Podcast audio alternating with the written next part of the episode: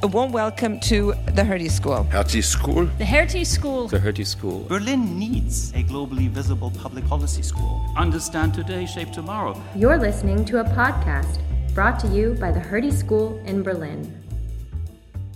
Good afternoon, very warm welcome. It's a great pleasure to welcome you all to our event on the next stage of digital government services and what we can learn from the Estonian experiences on digital transformation.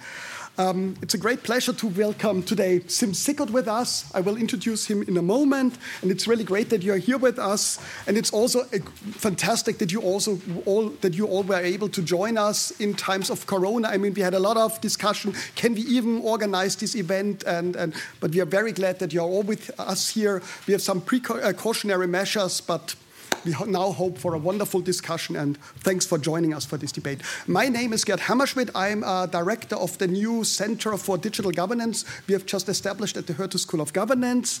Um, and um, we have established this center because we think as a Hertie school, a public policy school, we need to increase, strengthen our visibility in what we regard as the most crucial, or one of the most um, fundamental um, challenges governments and um, policymakers face today, which is digital transformation. Digital transformation now is really expanding in all affects all sectors, all um, affects all areas of social life, and there's real a substantial potential to improve well-being, common good in nearly all areas, but at the same same time, it also raises a lot of fundamental questions about the role of the state, how governments um, should play a role, um, the need for certain re um, um, regulations, certain ethical standards. So this is exactly why we are here, why we are doing the research here at the Hertie School. And we also want to strengthen public debate on exciting topics we see in this field. And a good and very current example currently is this coronavirus. I mean, we have recently read um, that China was really successfully able to manage the corona with AI, big data, um, um, this kind of tracking, hundreds of millions of smartphones. This was a successful case of implementing um, um, or using AI for the public good. In Germany, on the other side, I mean, the head of the Robert Koch Institute just last week suggested a similar step, and that was an outcry. So we see there are very different kind of contexts of digitalization, um, regulatory demands, um, ethical concerns, and this is exactly what we want to focus on in our um, um, in our center. Brings me back to the topic today the future of digital government and the next steps in improving digital public services with the use of AI. Um, there are obviously a lot of countries which are really leading this development. China is one of these countries often mentioned. It's Singapore, it's um, um, um, Finland, Denmark, but clearly one of the most interesting, exciting countries we uh, cases is Estonia. Um, since its independence from Soviet Union in 1991, I mean, uh, Estonia really has turned in one of the most advanced digital societies the, throughout the world, with successfully implementing digital services in nearly all areas you can think about and nearly all domains of public administration. Estonia has been described as digital society, an e-government powerhouse, digital leader of Europe. I mean, they are always on top on the rankings with regard to digital government services in Europe. So it's really worthwhile to take a close look at what is um, um, um, done in, in or what, what developments we see in Estonia, because you're really leading the way. There is this ministerial declaration, the Tallinn Declaration on e-government, which really set the direction for e-government in Europe. And now you are knowing, going the next step with these AI-supported digital services. And this is exactly why we are curious to hear what's going on in, in Estonia, what your experiences are. And these developments are also at the heart of what we are doing research at the Hertie School. Last autumn, just a little bit of marketing, we have finished a report for the German, uh, German Parliament, Bundestag, on the potentials of, of um, AI DLT in government and how these uh, kind of technologies, what international experiences are, and what can we learn for the German public administration. We are currently involved in a EU EU-funded international research project on how collaboration, digitalization can lead to government transformation. And in both projects, a key, a key key finding was, I mean, the most interesting developments are coming from Estonia. So a lot of interesting insights are from Estonia, and we are eager to hear more about this and uh, more about the Estonian um, experiences. And there is no better to share these experiences with us than Siim Sikkut, and I'm very grateful that we can welcome you here today with us. You're probably the person most experienced in this area. For many years, Siim Sikkut has really been at the heart and driving these developments of digitalization, digital government, digital society in Estonia. I mean, you will mention, I'm sure, a lot of these points. Um, you first have been digital advisor to the um, um, um government office of Estonia, and since 2017, you are now the CIO of the Estonian government and the Deputy Secretary General for IT. Um, you are um, leading Estonia's central policy team for innovation uh, uh, and national cybersecurity, and your task, and I think that's something what is very interesting for us in Germany, the whole of government coordination of digitalization in a country. So how do you coordinate digital strategies implementation throughout the whole whole of government um, context? You're also the chairman of the National Task Force on AI, so you're as an AI expert. You are the chairman of the OECD Working Party of Senior Digital Government Officials. And in 2018, 2019, Siim was nominated by apolitical as one of the world's top 20 most influential um, people in digital government. So it's really fantastic that you're here with us. And um, also looked up a little bit before. You have studied at renowned universities, unfortunately not at the Hertie School, but Princeton, um, University of London, Stanford, and spent also several years. And I think that's also very, very positive in the Ministry of Finance working on budgetary topics. I think this combination of digital and budget something we should not overlook. This is have an understanding for the budgetary logic of public sector, and this is also a recommendation to our students. This is core of what you need to understand also in the area of digitalization. Um, and now, and it's also not the first time, that's the last point, that you're here with us. I mean, Siim already was here with us in an Executive Master Course 2015. So you are not new to us, but it's really fantastic that you're here, that you're back here with us. And the idea of this event is, I mean, we want to have a debate, a discussion. We have asked um, Siim for a short presentation, somehow to get us a little bit a glimpse on what's going on in Estonia, 20 minutes, and then we directly want to move into a debate discussion with you, questions, um, um, concerns, comments. This is exactly, it should be a dynamic kind of event. We are looking forward and um, we also have some cautionary measures, so there will be not a mobile microphone today. We have two microphones on each side, so if you want to join the debate, either you raise up your voice or you join one of the microphones so that we can have the, a good debate going on. Okay, by that, I want to finish my introduction. Siim, it's fantastic that you're back here with us, and the floor is yours. We are eager to your presentation. Thank you.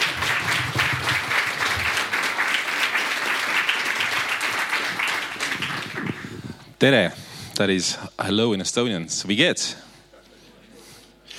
Gerhard messed the computer up, so let me just fix it real quick. I know that uh, software. Yes, two different things. All right, let's get it going. Look, um, I think as Estonians, we are always very humbled by uh, praises like you just heard. So I'm sorry you had to endure that. Um, and this is really for the reasons that, especially for my sake, uh, like Gerhard Menser mentioned, I have had the luck and luxury of being the uh, government CIO for the last three years. So basically, the things we're talking about here in a very short nutshell and, and sharing with you, look, it's 20 years of work in half an hour, right, or, or two hours. So there's many giants on, on whose shoulders I get to stand on. But it's always good to be back at Hertie School. Um, it's been a while, like uh, like Gerhard said, but uh, congrats on the Center of Digital Governance as well. It's uh, been an amazement for me why so few public governance schools take up digital topics. So it's great that actually sort of more sort of joining the ranks and really taking this up because obviously I'm biased, right? So uh, in many ways, these are at the center of all things that governments do because nothing these days runs without digital tech, right? So it's exactly we have to think very consciously and, and learn and study and, and teach these these issues. So, but let's see if we can get this back up. Uh, you did something very weird, Gerhard. All right. Just one sec. Rebooting. And we should be go. Good. In Estonia, we have a saying about this. We can be the world's whatever best in all things software, but the devices always come from somewhere else. So you can always blame them for some reason. All right. Good, we're back. So, um, what else? Briefly speak about how many of you have been to Estonia before? All right. Quite a few. How many have heard about Estonia? or, I mean, if I was really cheesy, I would ask how many of you use Skype, right? So, any Skype users? All right, you're fans of Estonia, see? Built in Estonia. Look, um, if there are bits and pieces you have already heard, I'm sorry. So just briefly, just make sure we're all on the same page. I'll say a bit about the past, and then I'll say exactly like I was asked about what are the next things we're building on. And AI is very central there. So it's not just AI, but but clearly we see a lot of uh, use in that. But long story short, um, we have been on the path of digital transformation of our government for the last 20 so years. The reasons why is that we are small and we used to be poor. if I just somehow sum it up, that was our way of becoming really a country and delivering services, and, and still is delivering services to the level that our people expect in terms of welfare, having the defense, the whole thing. That's a way to be efficient. That has been driving us. That's been our burning platform. We couldn't be the country we are otherwise. And um, if we just jump forward 20 years where we stand today in terms of this, clearly digitalization has. Um, Uh, penetrated all fields of life, all fields of services. So from user point of view, from citizen point of view, what it means really is that if you're an Estonian, there's only very few times where you have to show up somewhere. So basically, almost everything you need to do, the bureaucracy you have to handle, you can do yourself online wherever you are in the world. So the only few times are a few things we consider very risky, like you getting married. So we want to make sure you really know what you're doing. So you still have to see somebody for that. Legally speaking, sorry, I take all the romance away. Legally speaking, this is some of the most consequential thing you will do contractually in your life is marriage, divorce as well. So, um, or real estate, buying and selling real estate. Another thing you have to show up for. But if you want to go home with a paper contract, you have to pay for it. So basically, all the things around that happen still digitally marriage the same way. If you want, if you want to get a certificate, you have to get extra printed out marriage is just an entry in a registry, but you have to be there for that act because we want to make sure you're voluntarily, like I said, doing this and sane as well. So, everything else you can imagine, any other times and places you come across the government as an entrepreneur, as a citizen, there's a digital option for that. We haven't made things mandatory online, mind you, uh, except for enterprises. So for enterprises, you're up and running, stuff happens digitally for you. No other option. We don't accept, let's say, reports on paper. Citizens, paper options are there, but they are quite so rarely used only. So we have, for example, tax uh, returns, 96% come online. So I mean, oftentimes the usage level is very high, but the option on paper exists. But fundamentally, yes, entrepreneurs, like I said before, handle all the stuff digitally. So from the point of starting a company to running it, all the red tape is, is there. It's been very much contributing to our business environment. It's been one of the factors, one among others, uh, why there are so many startups. It's so easy to launch a company and, and start growing it. These days, we even sort of make this sort of company services globally available. So uh, every one of you can apply and become virtually Estonian. We run a program that's called e-residency. So you don't get physical residency, you don't get a student citizenship, but you get our digital identity. And with that, you can set up a company, you can run it from Germany or wherever you are in the world, and still be fully legit in European Union single market. So these days we attract every week more virtual residents than there are babies born in the country. So we grow in a digital space as an economy faster than we do in some sense in, uh, in actual physical classical space, right? And uh, these guys pay taxes, so basically exactly it adds to the revenue of the country. It's, it's beyond efficiency these days for us. But also, if I just very briefly sum up from people's point of view, like it's not just bureaucracy. It's also we try to look at how can we use digital technology to make several core sectors of public service better. For example, to deliver better health because we have health data available, or to make it uh, make the whole health system run more efficiently from people's point of view, or also from practitioners' point of view, if the digital prescriptions. Uh, by the way, on that, Taavi, you want to stand up? You might want to remember this face. So that's the Estonian guy who's changing German healthcare right now, bringing some of this stuff to Germany from starting from Hessen. So uh, we're happy to share. But okay, so health, education, stuff like that. And we've gone beyond, we've gone to services where, where it's not about bureaucracy anymore, where we see that digital options offer you a convenient way to get your things done. So the example I have here is voting. You can vote on paper still as well, but half the people do it online so for parliament, for European parliament, whatever. You can be in the beach in Fiji, you can be stuck here in Berlin or wherever, or it's no random picture. You can just be, there can be blizzard outside. Elections for parliament are the first Sunday of March in Estonia. The weather can suck. So who goes to out to vote? Not so many people really want to. So you can be in the comfort of your home or office and still cast your vote for parliament. That's a convenience measure, but it's basically exactly it has allowed us to make the service, if we can call voting a service, still accessible for everyone wherever they happen to be. Now, it's all been built on a few premises. I'll be very brief here. So, what has really driven us to this point is that we stumbled upon an approach of platform, government as a platform very early on. These days, it's a buzzword, it's a, it's a very big term, it's a very big movement. We never use it like that. For us, it was practical. We, need to, we needed to economize how we go digital. So, we looked, hey, what are the functionalities that all different ministries, agencies, parts of government need to make their services digital? Authentication how to trust your users. One of them, hey, why don't we have a shared solution?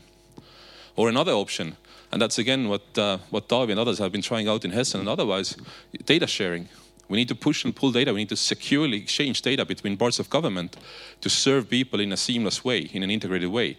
So perhaps let's have a common solution for that. And that became X-Road, which is not uh, Estonian, by the way, anymore. It's a Nordic solution. We have Finland using it, Iceland using it, others joining up. So these platforms have made it easier, faster, cheaper to go online and go securely online all across the government and even in the private sector. Most of use case for identities in private sector.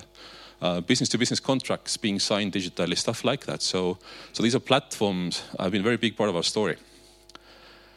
If I look ahead and I come to really to the, the core of our topic today, there's quite a few things we're working on, but two that perhaps uh, matter the most from our point of view. That so where do we go from here? As I said before, for us, almost everything you need to do or we want to do with the government you can do online. But the user experience has been often quite crappy because we haven't been really good at in terms of user centricity. I'll be very honest here. This has been one of the biggest failures.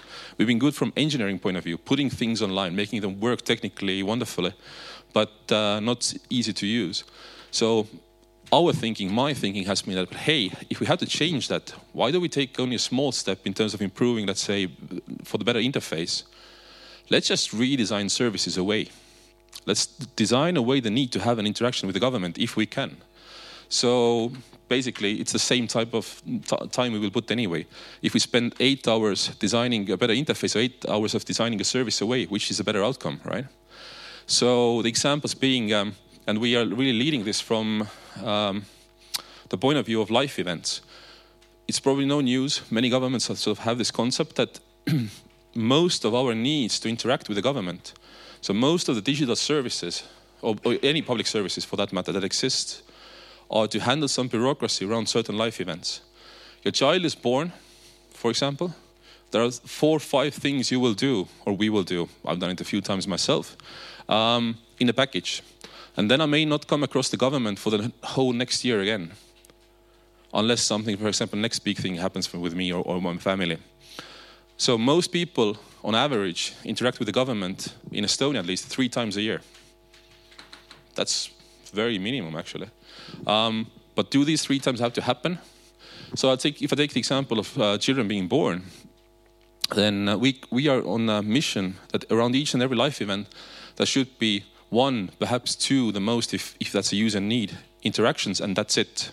So if my child is born currently, I can get everything done from the hospital before I leave with the baby the next day. So name the baby, some two, three benefits I will apply for, put the kid in a kindergarten queue. That's a special Estonian thing, Tallinn thing.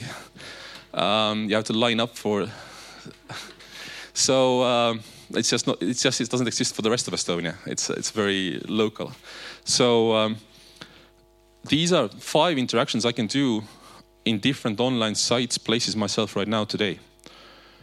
But fundamentally, we know as a government that the baby was born, and that's no big brother scenario. We know it because hospital has made an entry to population registry registering the kid, because birth is a medical condition the kid's me medical history electronically immediately starts.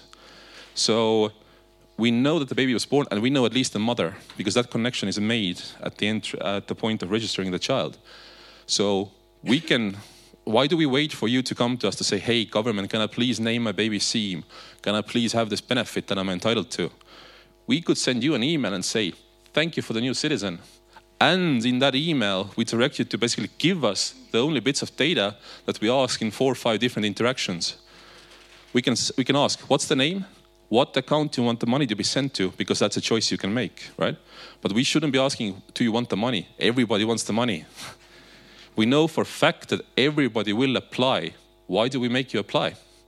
Crazy, at least from my point of view.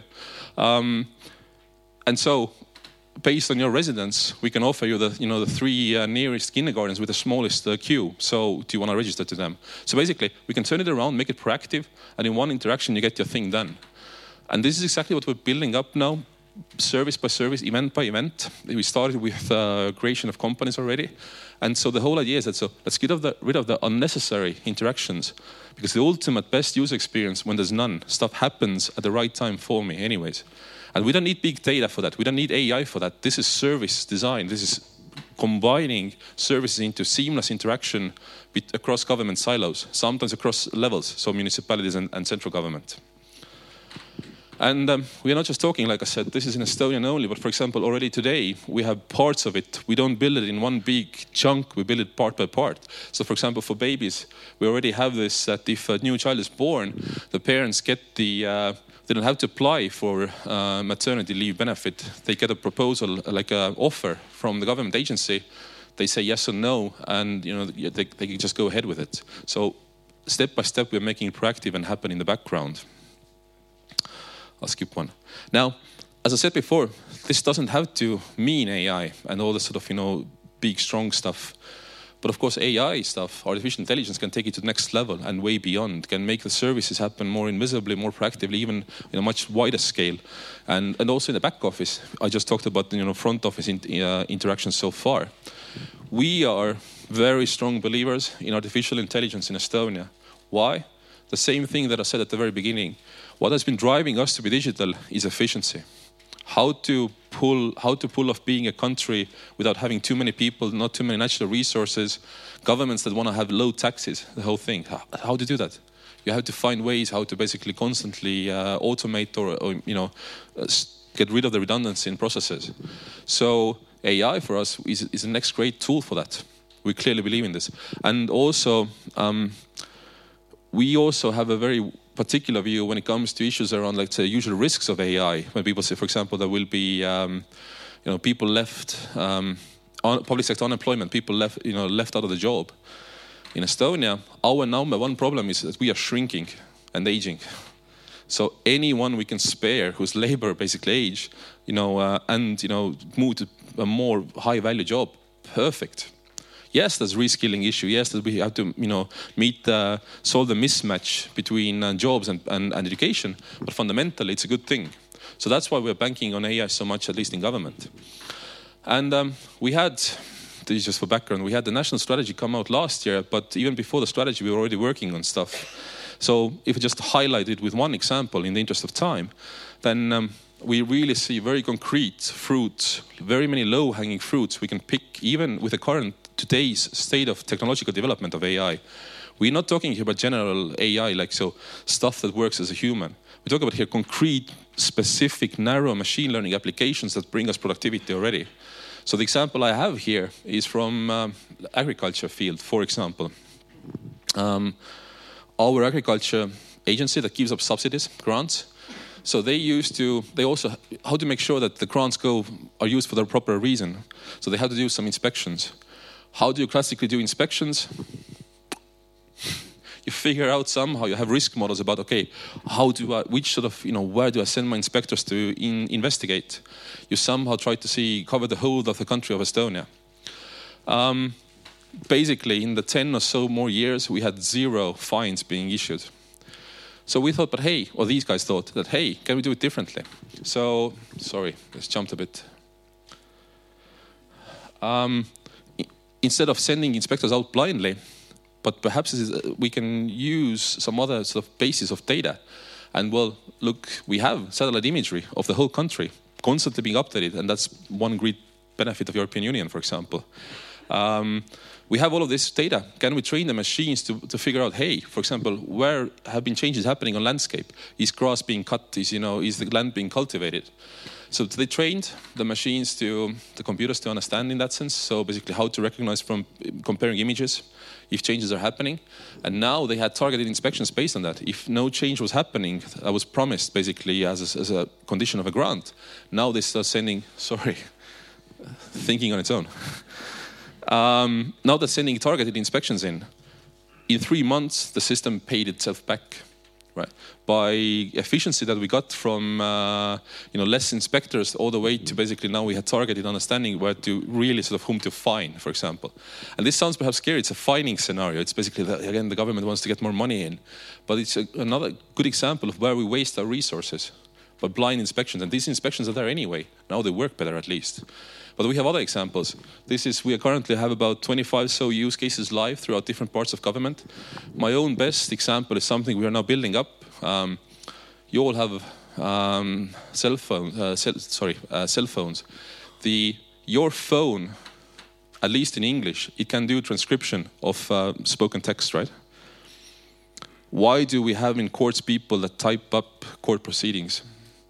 Why there are people in the parliament who type up, you know, parliament hearings, that, like basically make a memo of that? Okay, in our case, there's an excuse for that. Well, our language is special, small and lovely. So, uh, and all the greats of the world don't support it yet. Fine, but we can solve this ourselves.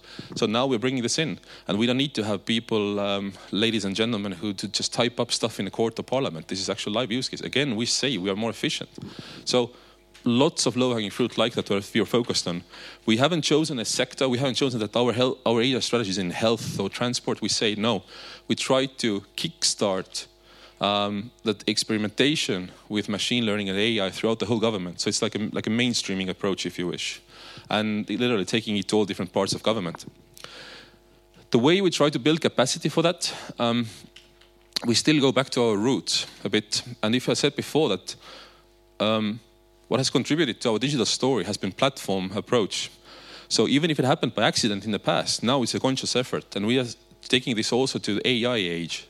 So we are seeing and building up. Okay, what are some of the common needs for AI applications, for machine learning applications across the whole government that we could solve as a basic component that then, that can be reused, reapplied in different parts of government. So, for example, let's take chatbot if three different agencies want to build a chatbot, why have them do it three times? Perhaps there's a common component, common module that can be then retrained uh, with their specifics, and they get ahead again faster, cheaper, so forth, like they did in the past with uh, building up services in the first place. And mind you, it works. So we have uh, we brought out the first such reusable component in October. We have the next ones coming up. So we're really bringing this platform approach in as a way to speed up AI uptake in our government. And this is clearly one part where there's a lot of space for academic collaboration, international collaboration, because these things don't need to be built by us. We are very big fans in Estonia of copying. If it works somewhere and it can be reapplied in Estonia, we're happy to take it and you know, make it our own. Our digital identity, for example, that was Finnish, and we made it work. So, but my point is that so if it works somewhere, happy to copy it. If you know some of the Estonian AI components can work here, use it. It's out there, basically open sourced. So this platform way is what I fundamentally believe is, is what, what allow us around the world to go ahead faster, whether it's AI or whatever we're building. And my very last point, I'm probably already over time a bit, is to say that what's the big picture for us? When we talk about AI uh, and the direction to AI, then I go back to the fundamental issue that we have had through the years that I mentioned. It's been user experience. So how do we build for better interfaces and better user experience? Uh, so ultimately, as a government, our vision is that, as a government CIO office at least, we want to actually get, get out of the game of building up interfaces.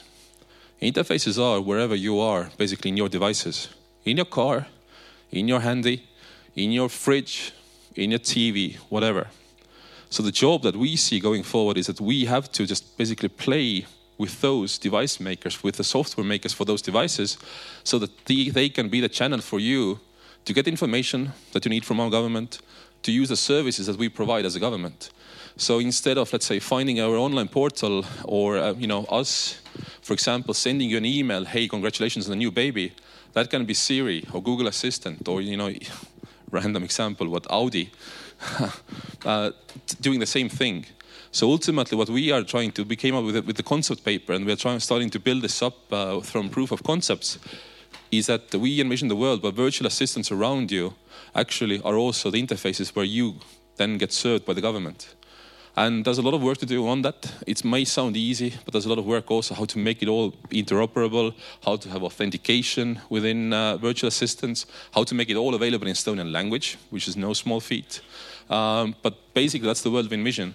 That yes, just your handy itself is your key, your gateway to the government, not you somehow downloading an app or going somewhere online or you know getting something done yourself. So that's where I want to end. Um, very happy to take any kinds of questions, and good luck to you as well.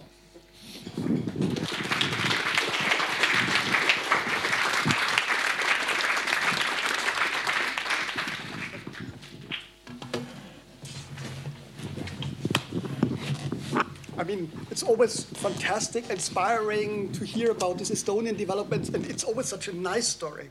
I mean, what I'm wondering, I mean, we have also done this research on AI in Germany. I mean, automatically you have these negative debates, biases, discrimination, regulatory needs, ethical issues. Isn't that a debate in, in Estonia? Is this so positive as you just described it, that everybody sees the advantages, everybody supports that? Yeah, so the way we look at it, and this is, goes beyond AI even, I mean, that's, for example, our whole approach to cybersecurity and has always been, is that you have to take care of the risk side but I mean, that shouldn't dominate the story. That shouldn't dominate the narrative. I mean, we, we, we, have to be building for the good things while taking care of the bad stuff, if you wish, right? So, I mean, throughout our whole 20 years, we've been very keen and very focused on building up cybersecurity excellence from how we design systems to how we daily protect them and so forth. We are very strong in data protection, the same reasons for privacy, but, the, but that's the necessary part of being digital. So, when it comes to AI as well, yes, we have, let's say, a range of guidelines about how to be responsible in AI development, but if, if that's the only discourse, then you're constantly looking about, okay, why not to do things? We want to rather have a discussion about you know, how to do things as opposed to why we can't. Yeah, perfect. I mean, I have a lot of questions, but it's it should be your forum. Please come up with questions. Just shortly indicate your, your um, if you're interested to raise a question. And when you raise the, when you come with the question, please also shortly mention your background so that um, Siim knows who you are. That would be fantastic. I think here was the first question. Do you want to do it like without microphone? Well, let's try it. Yeah. Yeah.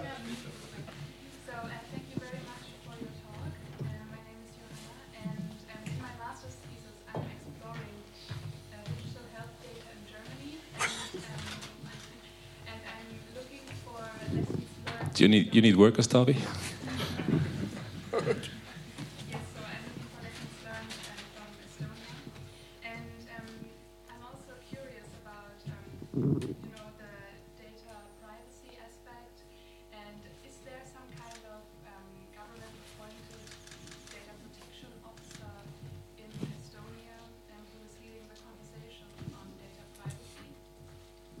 Yeah, so I guess that's your concrete question, right? so um, I guess otherwise speak about privacy aspects in, in long detail, but uh, yes, there, of course there is. We have been, first of all, we are members of the European Union the same way. The whole GDPR, the whole spiel applies to us just the same way. But why GDPR adoption for us was no big deal in public sector, at least. It's a different story in private sector is that we have been very German in our data protection approach all the, through the years. so basically, learning from the best, if you wish. Um, so we, of course, yes, there's been uh, the whole institutional arrangement, legal environment, sanctions. I mean, all the way to basically concrete safeguards in each and every service built up, designed into the services, how to make sure that privacy is not violated. But our fundamental idea is is that um, we shouldn't be protecting people from themselves. And that sometimes perhaps is a difference here, if I'm very blunt in this audience.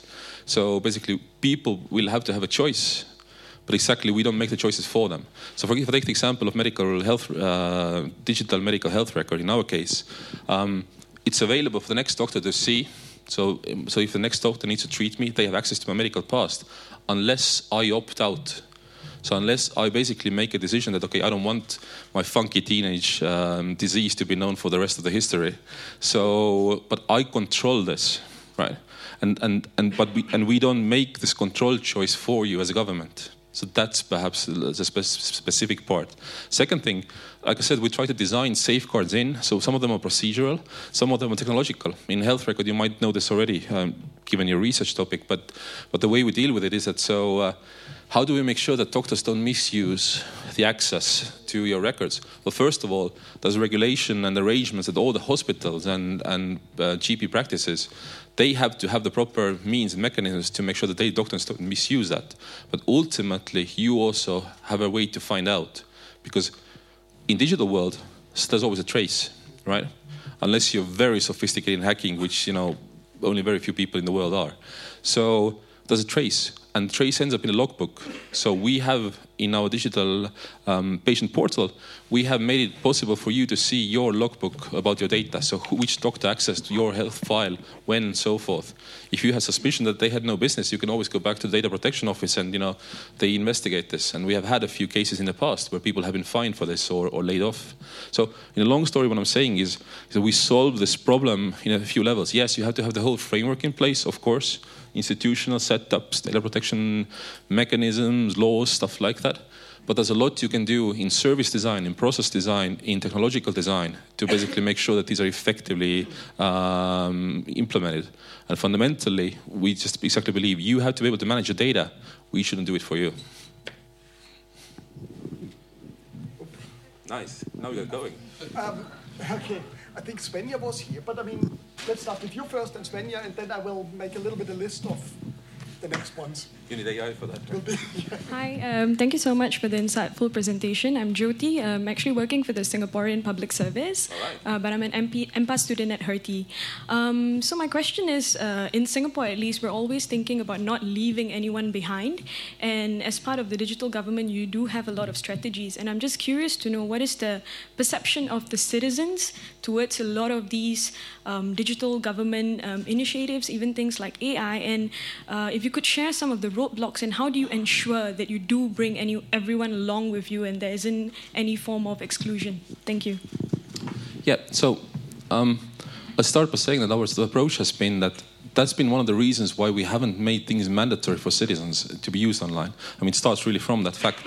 Although I have to say, it becomes quite costly to keep the physical options open, right? So if uh, you know four percent of uh, tax declarations come on paper, it's still you have to keep the bloody offices open, you know, the whole full cycle, right? For that, it's it's quite costly per transaction. So we have to find ways how to get beyond that. And the solution, from at least from st- strategy point of view, is that's another reason why, at least our office, we are pushing to get rid of services. I mean, the best form of this is how to make sure that you're not excluded. Well, why should you interact at all, right? Um, at the same time, having said that, we have done quite a lot of work when it comes to skilling of people and sort of you know making sure that you know they're um, they can go to the local library to get assistance and there's connectivity around the country and then the whole thing. It's easier for us because uh, being a small country, it's all in one package. This is all basically my policy portfolio, for example. So digital government, cybersecurity, connectivity, skilling, all these things are handled in one package that makes it easier like that. But ultimately, yes, I mean, it goes back to the same thing. We, we'd rather work on this, not to somehow drag people along with us, but rather make it so that they wouldn't have to bother with it at all. Svenja Falk, she's just um, teaching digital transformation with us exactly, at the moment. I quoted your baby quote already. So I, um, my name is Svenja Falk, I work with Accenture and I'm a fellow here. Um, I have uh, one question and one um, comment. The first one is that I really loved, loved your statement. It's not about tech, it's not about money, it's about change. You, so what would be your um, recommendations to Germany where we are more starting from a half-empty glass perspective very often when we look at the equation of technology and change. The second, just a, small comment, in China actually you can divorce on, on WeChat, so maybe this is something you might want to explore. Yeah, well, I understood that these days divorce happens on Facebook. It's a status change now. Not legally speaking, of course. Um, so, well, I don't think we're in the business to give recommendations, but I, will I'll be happy to say, I mean, we, we are facing the same problem in Estonia these days too. I mean, legacy builds up so fast. And I don't mean technological legacy. Tech legacy is, is important but easier to fix in many ways. The hard part is that we get used to working in certain ways, and that's very human, right? So we get tired of change even sometimes, right? If everything keeps changing, it's although it's a cliche that these days it's not a luxury we can afford, right? We have to be changing all the time. But fundamentally speaking, it's we build up processes, habits, laws. I mean, you know, organizational setups, institutions, and that makes us stuck. So how do we in a way, um, that's that's a lot of what what, what my work as as well revolves around. How to constantly push my colleagues to challenge them on some of those legacies that they have in their processes, in in their business, so to speak. Right. Um, the only sort of mechanism that what we have seen work is two things. But first of all, there have to be some sort of incentives. I mean, we're very much believing in incentives in Estonia, at least, and both carrots and sticks carrots in the sense that I mean, uh, for example, sometimes it's basically yes. For example, sometimes even funding or even so a bit of let's say additional training or coaching by some office like ours or you know Tech for Germany in, in Germany here or something like that can actually help along the way. At least those who are willing to make the change. For those who are not willing, it has to be a stick. Sorry. Um, sticks being, for example, the sticks that we use is that we try to use law sometimes to push us to, to go to a certain level. So um, if I use the example from the past, once only principle was something we brought in into legislation to push agencies to start sharing data in the back end. So basically, once if you don't know, the once only rule is about that if some part of government knows something about you, the rest of the government should not ask again. You can actually say no to them asking again. Rather, they have to exchange in the back end. That's where X-Road uh, as a platform is handy for that. So this pushes for let's say integrated services is, is meant to force agencies to redesign how they work, for example. Another stick we use is, uh, is funding. Um, some of the biggest coordination mechanisms we've seen anywhere in the world is that some control of funding uh, for, let's say, CIO offices or, or some sort of coordination units. In our case, this means that um, we have a central digital fund. So whenever agencies want to build or rebuild their solutions, they come to our office to, to apply for funding. So our condition is that you can't rebuild, let's say you can't be adding next features to systems that are more than 10 years old. We don't fund you, but we will fund you to completely remake them, for example. And it's not about just systems, it's also processes. I mean, so basically that, so we force you to not get stuck in legacy in some ways maybe to add a, question on that, I mean, what can we learn from Germany? We have done several surveys here in Germany, and one of the key challenges government officials usually tell us is how to find the right people working on digital skill or who have the digital skills who can work on this topic. And I've read, I mean, you also face these challenges. I mean, we have a very competitive labor market. I mean, if I'm a tech person, I prefer to go to some better paying non-governmental or private sector. So how and do you, you get these top people? Into government in what's your approach in Estonia um, in this very competitive labor market? Yeah. So I think the two things there. Um, I don't have a perfect answer, but but first of all, we don't. We are quite honest to ourselves there. We don't play for the best ones. but so we don't have to have the really the best ones in the government, but we have to create make it this way that we can work with the best ones that are out there elsewhere. So that's why we've been relying so much on private industry. Guys like exactly Taavi and Nortal. Uh, sorry to keep bringing you up. You're, you're the only Estonian here, I guess, unless there's someone else.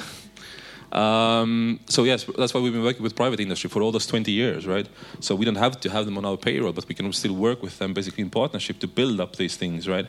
And they can then, um, you know, at the same time take this experience to other countries or other sectors. Second thing. Um, we are quite small as a community, so we um, try to increase our chances by hitting some people at a good spot of their career. For example, so if somebody's making an exit, a successful exit from a startup company, and if it happens with golden handshakles, right? Well, we might approach and say, hey, well, you can't be working in the industry for the next year or two anyway. Come work with us for a bit. So it's it, a lot of it is our solution. But mind you, we are so much smaller than Germany. Is that we try to basically keep a finger, in, you know, like in, tapped into the community and attract you with a mission. So and we don't, we we never have the ambition that we will attract you for life. We're happy if you come for a year, two, three. You leave your mark. Good people do it quite instantly, and you know you move on. But we have also moved on with you. Perfect. Thank you. Any further? I mean, I know there are many. Um, maybe somebody can help a little bit prioritize. It's, it's. Let's go for you first, and then I move a little bit. Uh, I'm working as a consultant for change projects, and I'm a bit surprised that you see so many advantages in being Estonia because of the uh, economy of scale. It should be easier for bigger countries to build something like that. So, what are the advantages you have in building such a project? Complexity or? Speed. And so basically, um, although if, if you go if you would be Estonian, you would say that we are too slow, which we still are. We should be way way faster. But I mean, ultimately, I see a lot of it is a is a speed game. I mean. Um, if I somehow philosophize a bit, I think some more and more competitive advantage these days is also built around speed. I mean, between let's say competition of economies, for example, right? Um, so whoever, and that's the same in governments, who's able to change faster in some ways can have a bit of advantage in terms of how the business environment develops or, or so forth. So, so the advantage I see is speed. Secondly, um, the way at least we understand and look at the world of technology, it's going smaller and smaller in terms of what is the unit of that you build. Big chunk systems are too clumsy, too complicated, fail. Usually these pro projects fail miserably, go over budget over time, stuff like that. Build small, you actually build for better uh, you know, assurance that it will work.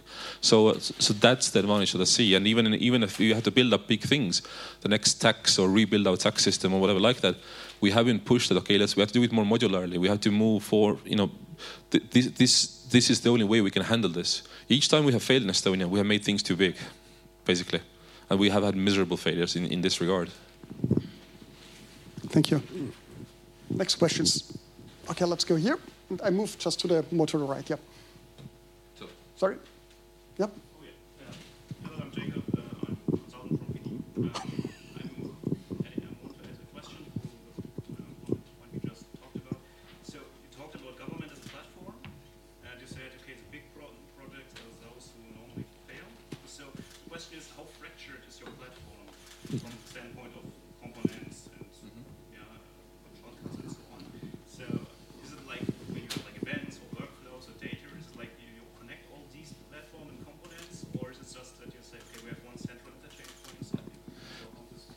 I can only give you a very general answer, right? Because I mean, it also depends. It also depends. I mean, what is what is the type of platform we're talking about? I mean, our intent, our direction is smaller and smaller in many ways, and also because I mean that's the that's the way we see that uh, probably like private industry is also going more and more to be product based, right? Uh, small startups coming up with very niche specific solutions, right? Often, often as a service and stuff like that. So if, if we want to, for example, play with them and, and have their talent with us, we also have to be able to take the small things, smaller and smaller things, and plug them into bigger picture or bigger sort of setup of ours. So in a complicated way, what I'm trying to say, it depends on what is the platform we're talking about, but but our intent, our direction is to basically, you know, you know, break them down small and small all the time if we can. Perfect. Yep, please. If waiting.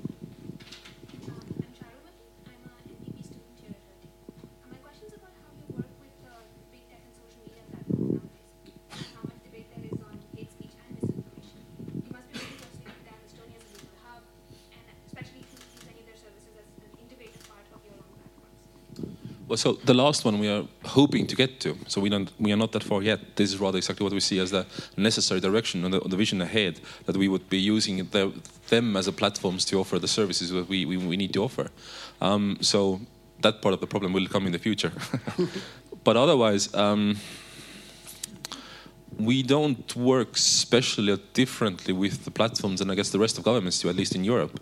Also because well, the obligations of platforms, the way we uh, you you know they have to fight disinformation and, and ensure IP and whatever is the same around Europe. So I don't have like a good answer to you. I mean, it's, it's, we do nothing special like that. It's the same rules, same framework, same access that all the governments have, at least in European single market. So, so yeah, nothing too special in, in this sense, in this regard we um, if I shift it around, I think our thinking more and more goes these days around. So how do we positively use them also as a as a as a communication platform to push our version of the story and our messages and our communication part? But we are still only starting in this sense. Yeah. Thank you. Thank you next. Yep. Um, uh,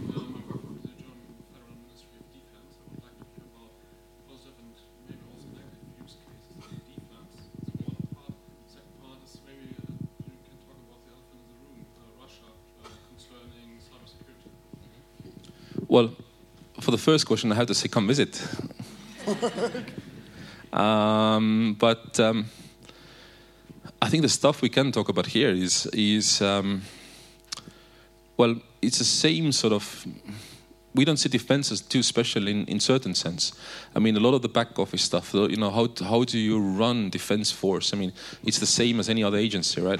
Yes, it comes with its own sort of uh, information security special needs, but fundamentally, you know, you have to somehow handle communications. You have to somehow handle, uh, you know, process flows, data flows, whatever, right? I mean, so again, I'm not giving you too good of an answer in, in this sense. We haven't, the only special things we have built up perhaps is that we have also looked at places where citizens come across defense area and how to digitize those interactions. So, for example, if you call to serve, we have uh, conscription, we have uh, mandatory service. So, how to handle that, you know, for young guys and girls. So, again, there's digital options built for that. So, so we, we perhaps that's a bit more special in our sense. I think the rest of the stuff, yeah, you have to visit and we have to talk at a different level. Um, for us, Russia is not an elephant in the room. I mean, um, first of all, they've been always there. Second, there's no escape from them or anyone else. I mean, in a digital space, I mean, we fundamentally believe that, I mean, no country is an island, or I mean, you know, China, Russia, um, Iran, North Korea, whoever you want to have in this list in a way, is you're targeted just as much as we are in many ways. I mean, any country can be. So it comes down to that. I mean, we all have to have the proper defenses up and running, and so whether it's whoever is the enemy in many ways, I mean, we have to basically f- defend against them. They can be internal as well. So my long story short, we don't like specially work you know with any country in mind we we work with keeping our you know our data safe. That's that's the mindset.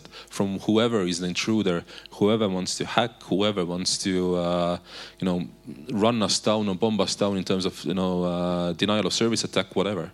So yeah it's uh, we don't do anything special in that sense uh, necessarily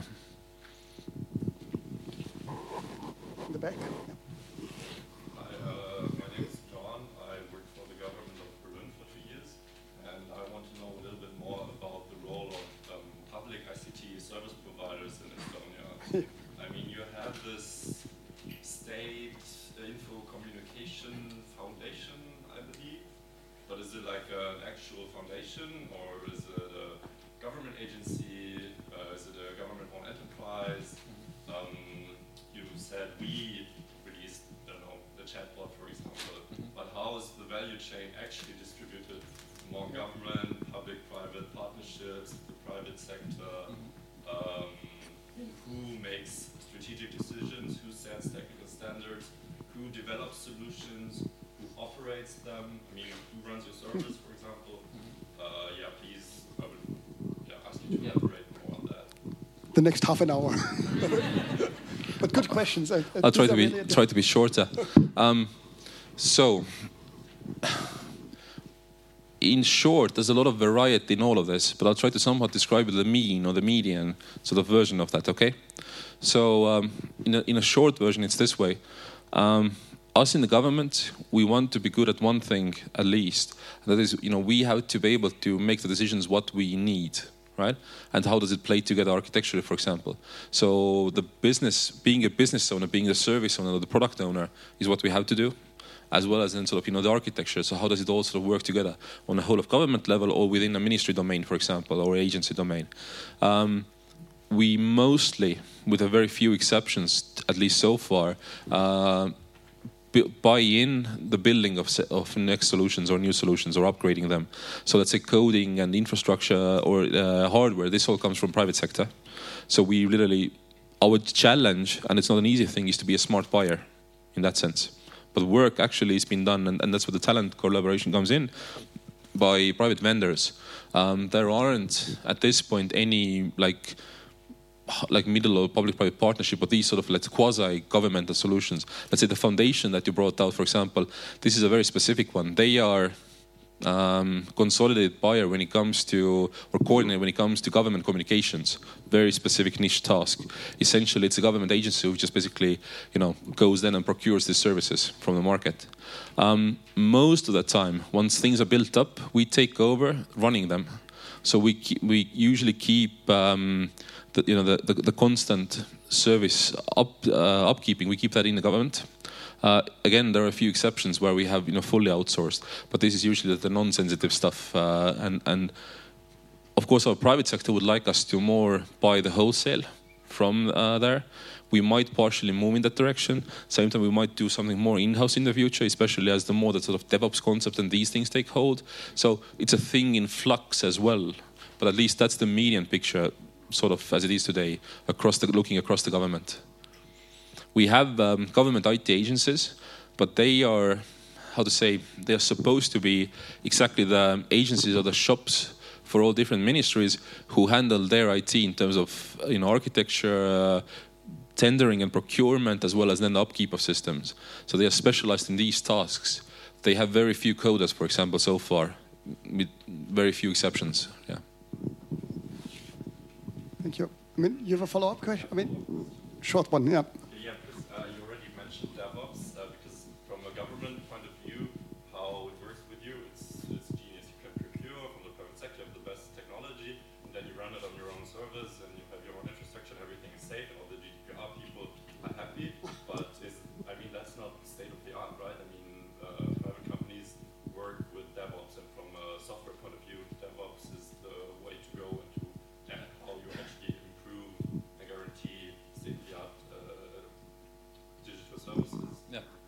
So, so that, that's why I say it's a thing in flux. I think uh, we also have to rethink our model, and there's a lot of debate going on about that at home, about sort of you know, we, but we haven't made like the, like choices really yet. My own take is that in one ways, as I said, I mean, we might need to bring some things more in-house. Basically, we, we have to make a very clear distinction, and that's the hard part about what is the business of IT, or let's say what is what are the systems or services we really have to have a hand on for security, for example, reasons, and what not. And we have to be very honest that most of the things we actually shouldn't have our hand on. GDPR and other things, I mean, they apply in private sector the same way. We just have to have proper you know, oversight and, and sort of safeguards in place. So we shouldn't like overthink that government we are so special, but there are really some things where we are special, and we have to be very smart in differentiating between them, if that makes sense.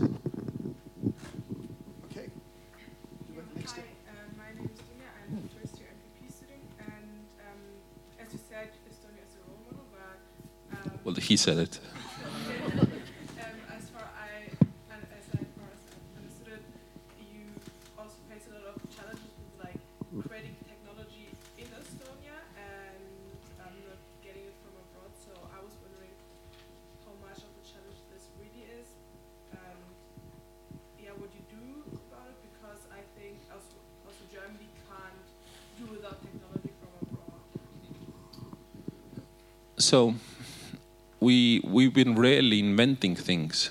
There's very few things that are, let's say, intimately Estonian, all the way to I don't know core algorithms and things, right? Um, but most of it is um, there's a lot of open source, open standards, open components, stuff like that that have been integrated in a smart way. Uh, so a lot of tech as such comes from somewhere else in the world, and I think that's okay.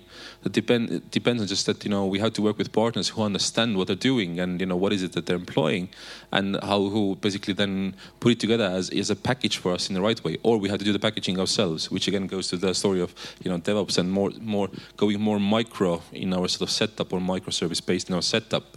Um, the other thing I would bring out is that um, so we we are not afraid necessarily if stuff comes from elsewhere and even if it's open source.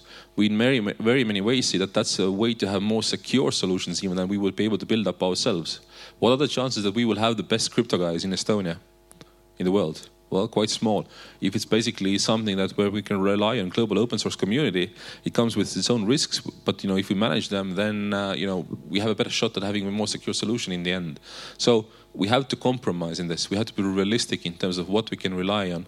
We are no way like can be protectionistic can afford to be protectionist protectionist in this sense. Um, and my last bit is and of our our challenge, what I highlighted out, is customization for our language. And that we don't see that anyone else can solve because we're just so small that we are not in the, you know, we don't meet any business case criteria for the big companies of the world. We, and that's why we've been investing into relevant research that is then available for everyone in the everyone in the world to use in their products. So that's the way we foresee, for example, with you know Siri's and Google's and others of the world, that we give them the core language tools that then they perhaps can employ in their devices and services. So the language is our special challenge, like that.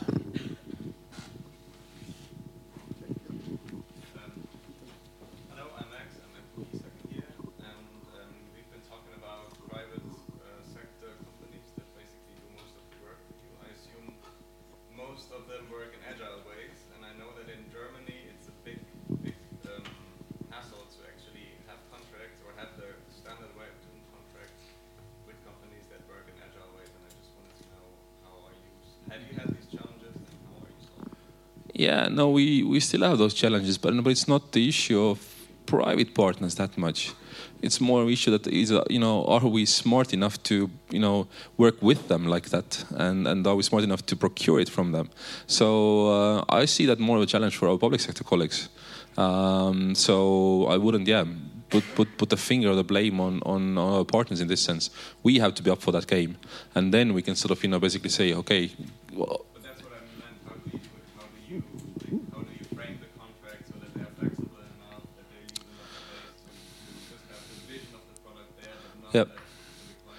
I'll be honest with you, we are learning the ropes there. So, um, and but most of the issue, we have good examples how it's been done. Most of the issue is is not is like in in, in intent, okay. So most of the issue is with lawyers in government. So uh, the the ones we have to convince, or let's say the agencies have to convince, is not the techies. It's not the even the senior officials. It's basically the lawyers who uh, try, you know, have their veto on what ends up being a tender document or what ends up in a contract. So these are the guys we try to get to these days, and have them understand what are different options in terms of, let's say, what are the different. I mean, our our European Union public uh, tendering or procurement framework is is quite vast, quite.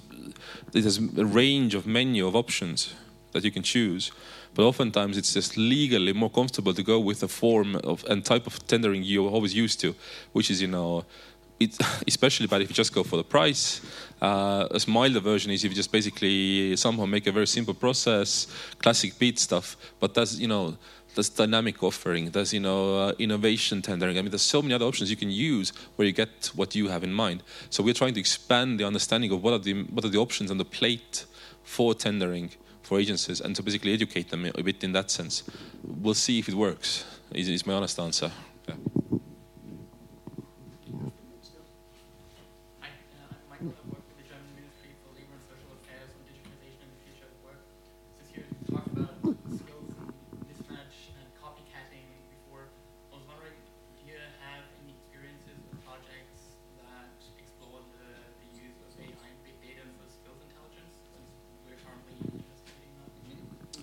We are starting to. So some of our earlier use cases actually are around sort of pattern detection from data.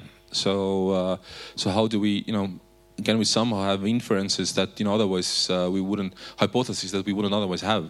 Um, there is some playing happening now in. Uh, general education, which is, uh, I think, a bit different than you have in mind, but still. So, can we somehow um, have can we somehow build up advisory for students or for teachers to, to guide the students along the learning uh, journey um, the stuff that has been done with uh, pattern detection in uh, unemployment offices of ours in terms of how do you match for example job seeker with um, postings or how do you suggest what sort of trainings what sort of level for which sort of job seeker for example. So there's some beginnings of, of these different things but it's um, as i said before i mean most of the stuff is experimentation and but even even the first experiments actually see that there's quite a lot more there.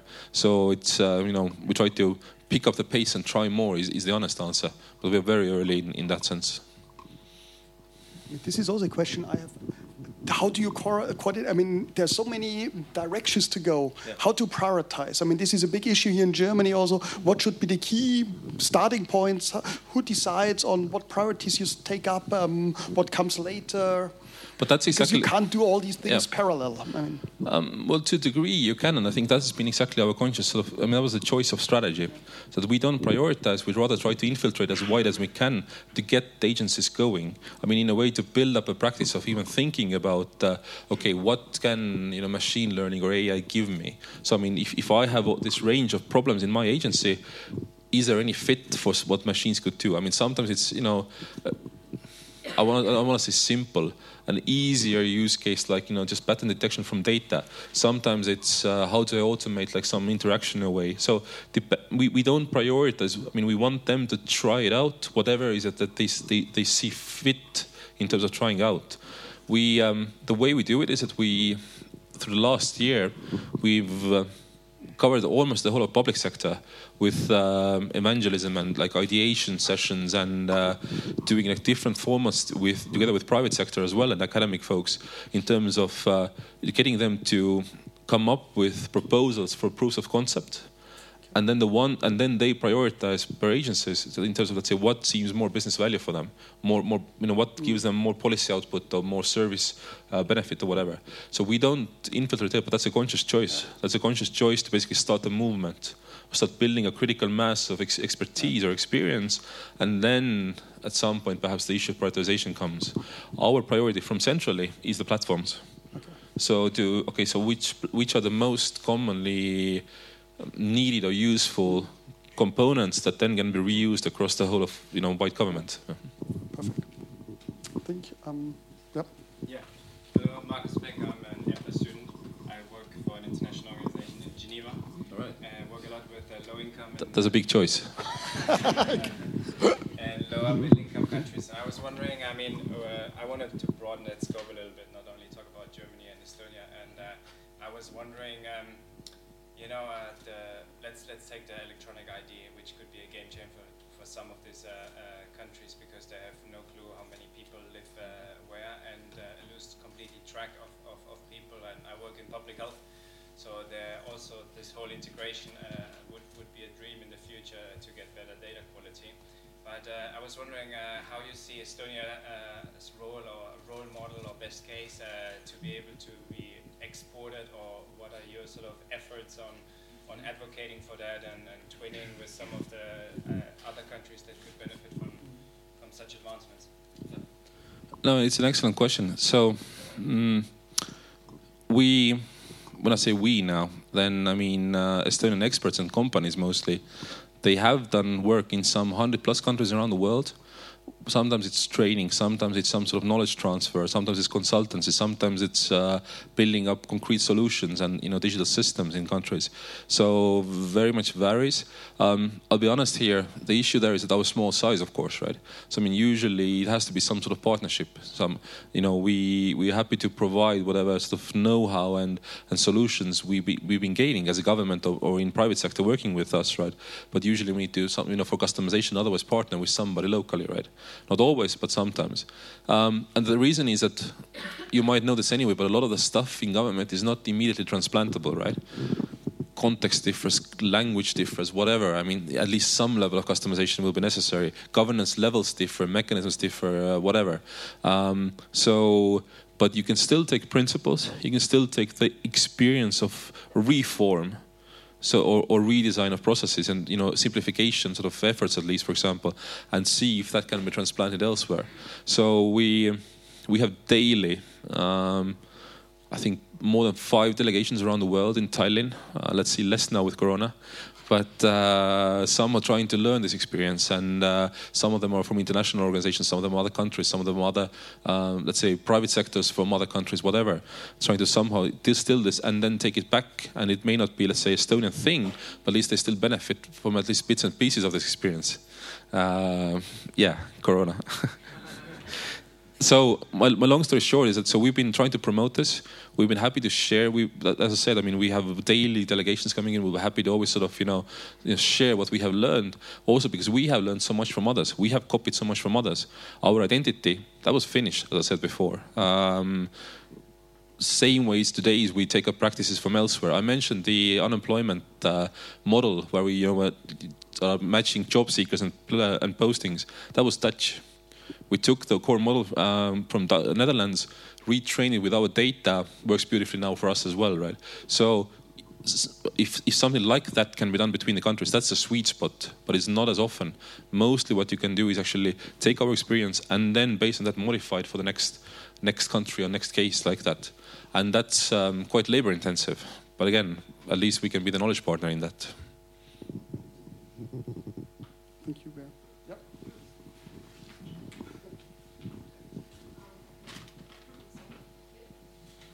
So my name is Karen Vega. I'm from FIWARE Foundation, and we work with uh, um, open source standards, and we have platforms that are open source.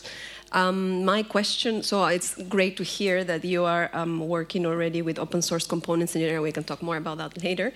Um, my my um, question was on the um, seeing your example on agriculture that you mentioned here. It made me think about the potential that you have to identify corruption issues, for example, illegal mining, illegal tree um, depletion. No? I am from Latin America, so I'm from Peru, so we have a part, a part of the Amazon in Brazil.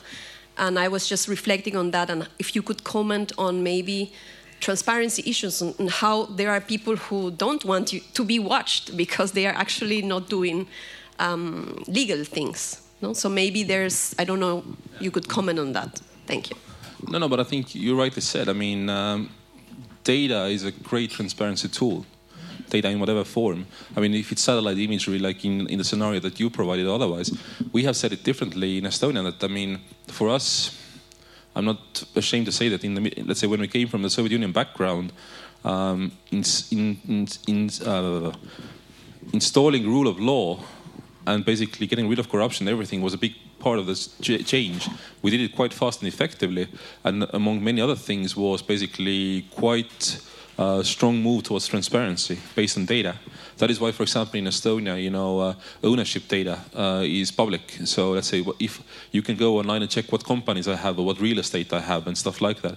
And it's a simpler form of what what you were asking me about. It's but it's the same idea. That if we if we have this data, we can use it for great purposes to root out bad behavior, right? I mean, be it corruption or otherwise. So I can, you know, if that's the comment you were seeking for, I can only wholeheartedly support. It's a it's a awesome tool. And that's where the tough part is for some governments, of course, is that, I mean, if governments themselves don't want to get rid of those practices, then you have a problem. But then again, and, and this is a very fundamental point, I also understand that these things, what we have built up, don't work in a context where there is no rule of law. Ultimately, it's built for democratic societies where rule of law is, is upheld all the way to courts, of course, right? So, so that's a premise that we have to, in a way, accept. But at least in Estonia, that's the way we envision the world should be like anyway. Sorry.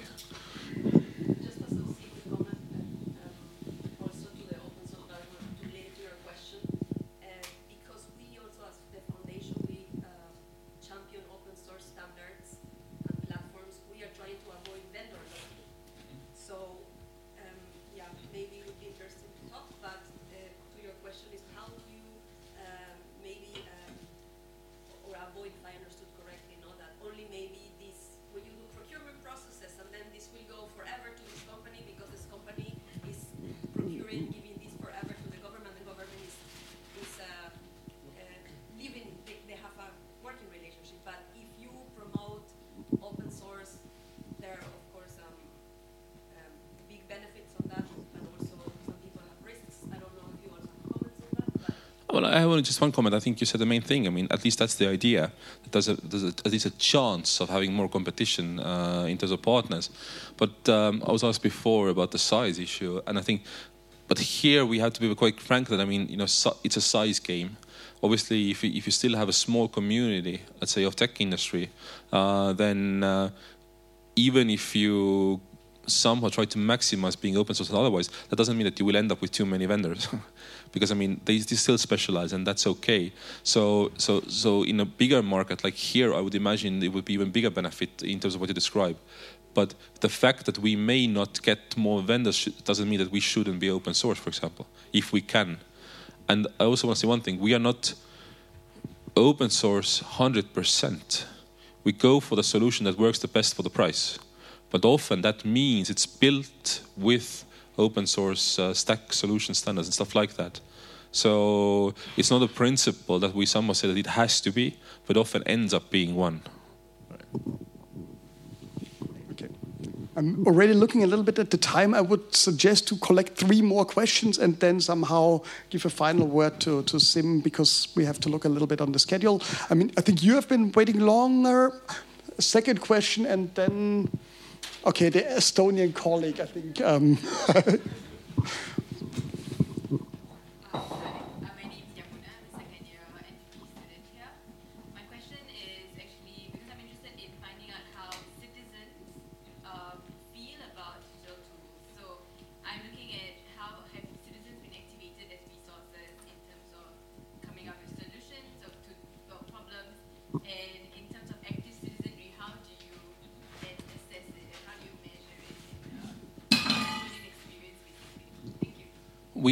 I'll be honest with you, we haven't targeted it too specially, uh, and there's a reason for that.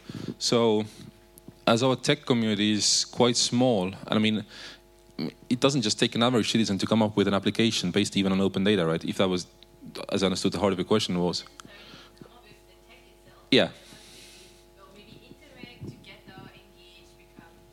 Okay, so so my, so, so I'll I'll get there as well then. Okay, so um, in terms of um, opening it up for development, so we've done the basic stuff. For example, yes, I mean open data has to be there and so forth, but we don't bank on this. We don't rely on this to be the source how we get new applications, right? So that's one thing, and that's because, quite frankly, I mean everybody who's good at tech is employed in Estonia and employed full time and more. So I mean it's not a realistic resource we have, and also the way that I look at it. I'm sorry if I'm blunt here. Um, a lot of open data effort in governments around the world has been for the reasons that they don't get their act together themselves otherwise. So that's the best shot at building up good services. And that's okay if that works. So, but for us, that's not a realistic option. We have to do the work ourselves. Uh, in terms of engagement, which was more widely, um, we had covered the basic things, but I have to say we are not the front runner globally in this regard. And I think this goes more to the governance mechanisms and the political will than the technical tools for that. So we covered all the good basics. I mean, all the you know good governance practices are there, all the way to like our cabinet materials are immediately available real time if decisions are made. You have the whole uh, legal making process, you know, uh, that you can follow online, all the way from when drafts are initiated to when it becomes a law in parliament, for example, and you can you know step in and have your say. And I mean, this like simple, I would say simple means have been built in, but we don't we haven't moved beyond that. It's not like we have built up directive democracy or anything like that. But again, that's a choice of politics and of governance in the country. So we had just you know the, there hasn't been a readiness to go that far, if you wish, in, in a political sense.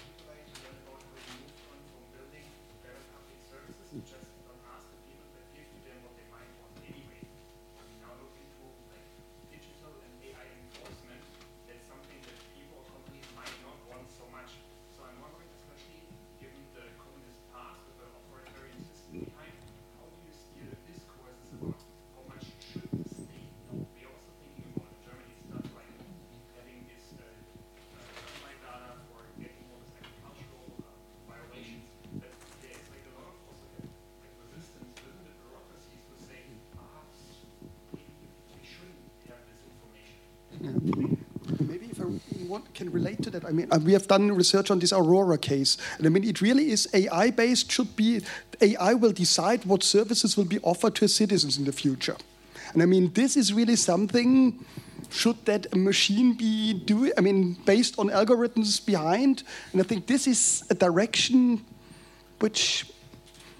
Do you reflect on that? Is this Yeah. um, critically debated? Well, uh, first of all, I wouldn't make it an AI thing immediately. Even I mean, this, the same thing comes with automating even more simply, right? Automating just process flows even without any sort of learning and sort of black box sort of uh, fear there, right? Uh, but I- I'll start a bit wider and then I come back to your point. If I somehow make this may sound like a bad joke to you, but for Estonians it actually makes sense.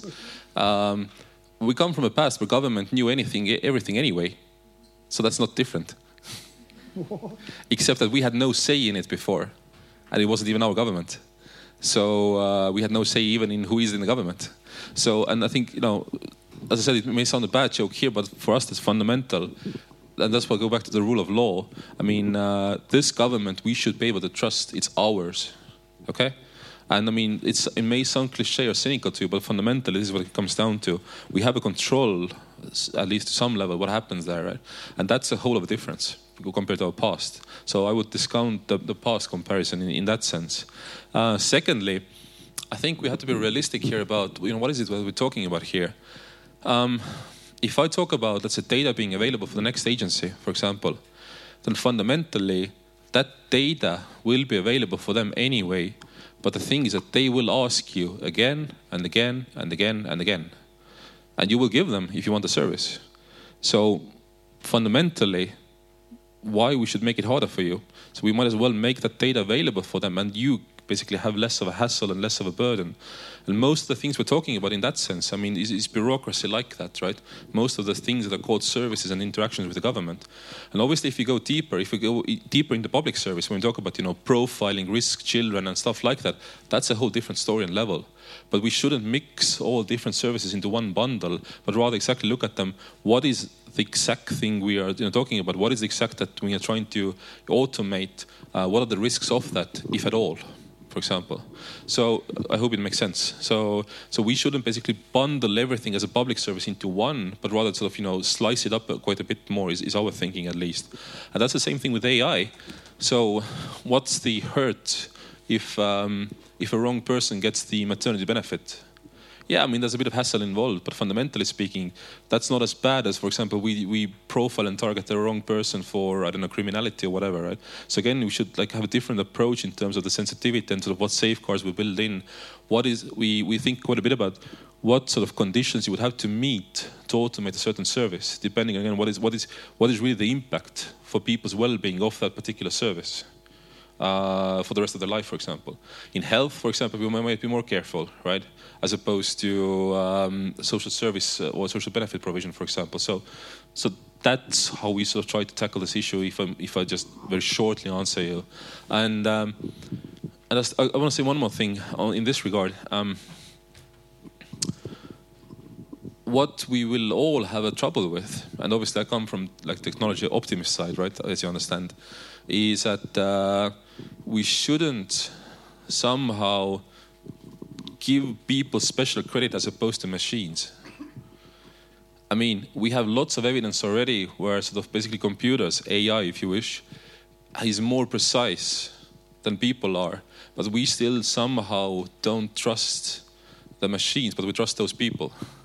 So whether it's you know basically machines detecting uh, lung cancer, for example, and stuff like that, if we have actual evidence, I mean through studies, if we do, and we do, uh, that you know computers are getting better at this than people ever can be, why we somehow have a special relation to the machine making this decision.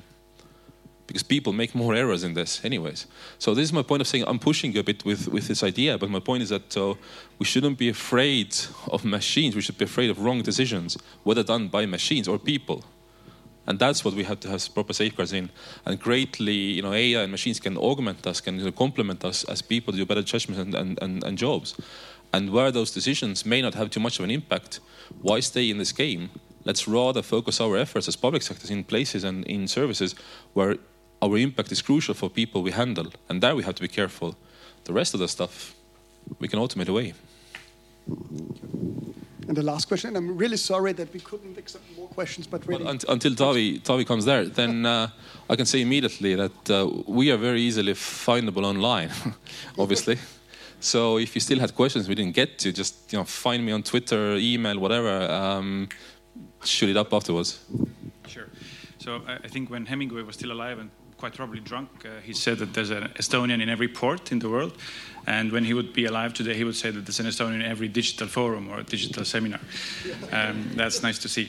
Um, um, having tried and, and, in some cases succeeded to take this Estonian experience to Germany for four years now, uh, a couple of comments. Uh, it's extremely difficult. Uh, and there was a question here really good about the cost and the benefit where in a, in a larger economy, larger bureaucracy, you would have much more benefit from, from doing those things. Uh, and uh, of course, the reason why I'm here is that we see this massive opportunity, and it's true.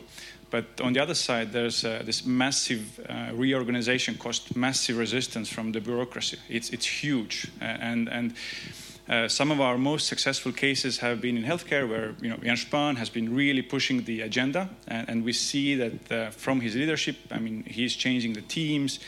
Uh, and, and, we see that there's a different way of breeding in those uh, agencies. I'm sorry for the other federal ministers. Uh, I haven't spoken to all of them. But, but I think that you know, there is this massive cost and we cannot discount this. so, so there's an inherent resistance to, to change. And, and you need also, in addition to other things, this kind of like top level leadership to help people cross the road in a way. But if I can pick up on that, then um, to continue, then the cost to me is always an interesting thing because, and and here, perhaps I mean I would leave you with a thought. Um, what's what's always been puzzling with me in Germany, if I can say it like that, is that. Uh, why this cost seems so large. And I think my answer is in, in the premise that where I said about Estonia, we have had a burning platform and we still do in terms of efficiency. so, I mean, we, we, for us, there's no other option but to go deeper and deeper because otherwise we, we don't afford the government we have. Um, perhaps that's different here. So basically, what I'm just trying to say is that for us, the cost of making those changes is something that if we don't make this cost, well, we lose out somewhere else. So it's, it's the cost benefit thing essentially is, is, perhaps a different calculus for us. And secondly, leadership wise, um, I think, yeah, Taavi's spot on. We have had enormous luck. We've been just blessed in that sense with uh, leaders who've been willing to take risks and that's exactly you. She left. You pointed out. She pointed out that uh, one of my last slide was to say that it's not about tech. It's it's about change. Change is about leadership, driving change through, and sort of basically making sure it sticks. Right. Uh, technology is the same everywhere. You guys have better tech than we will ever have in Estonia, but how we use it is what makes the difference, right? How deep we change our habits, our organizations, our, our services with the technology is what makes a difference. Our luck has been that our leadership has been willing to try this, has been willing to allow officials like me and my colleagues to play with the technology, even if we sometimes don't know if it will work or what risks it brings. And basically to say, if we make the experiment small and, and not harmful, then you know play with, try it. If it works perfectly, we'll scale it. That's how online voting started. That's how e-residency started. I mean, these things would not be there if we hadn't had leadership willing to support us trying out some novel approach with the help of technology. Wonderful. I think that was a perfect concluding of, of, of, this debate. And I think it's really, you raised, it's a puzzle, it's a question. So the debate will continue. And I thought it was wonderful how many topics and different issues we touched today. For me, it's something like the design for a next course or several courses here at the Hertie School. So that was a wonderful um, stimulation for all of us thanks a lot for Thank sharing you. so openly. Also, I mean, you also talked about difficulties, challenges, problems you're facing. I think this is also what we need more a debate, being aware about this challenge, open to discuss about that, learn from this, and this was fantastic to have you here. I hope this was just the start of these debates and that we will have you back somewhere in the future on the next step of AI or whatever comes next. as a, as a digital, we are looking forward. As a digital twin. No, thanks for having me and uh, vielen Dank für Sie. Um, basically, as I said before, find me online if there's still stuff there. We're always happy to share and we'll, uh, once this virus thing is over, come visit. Thank you. Thanks for listening. You can find more on our website at hertie-school.org.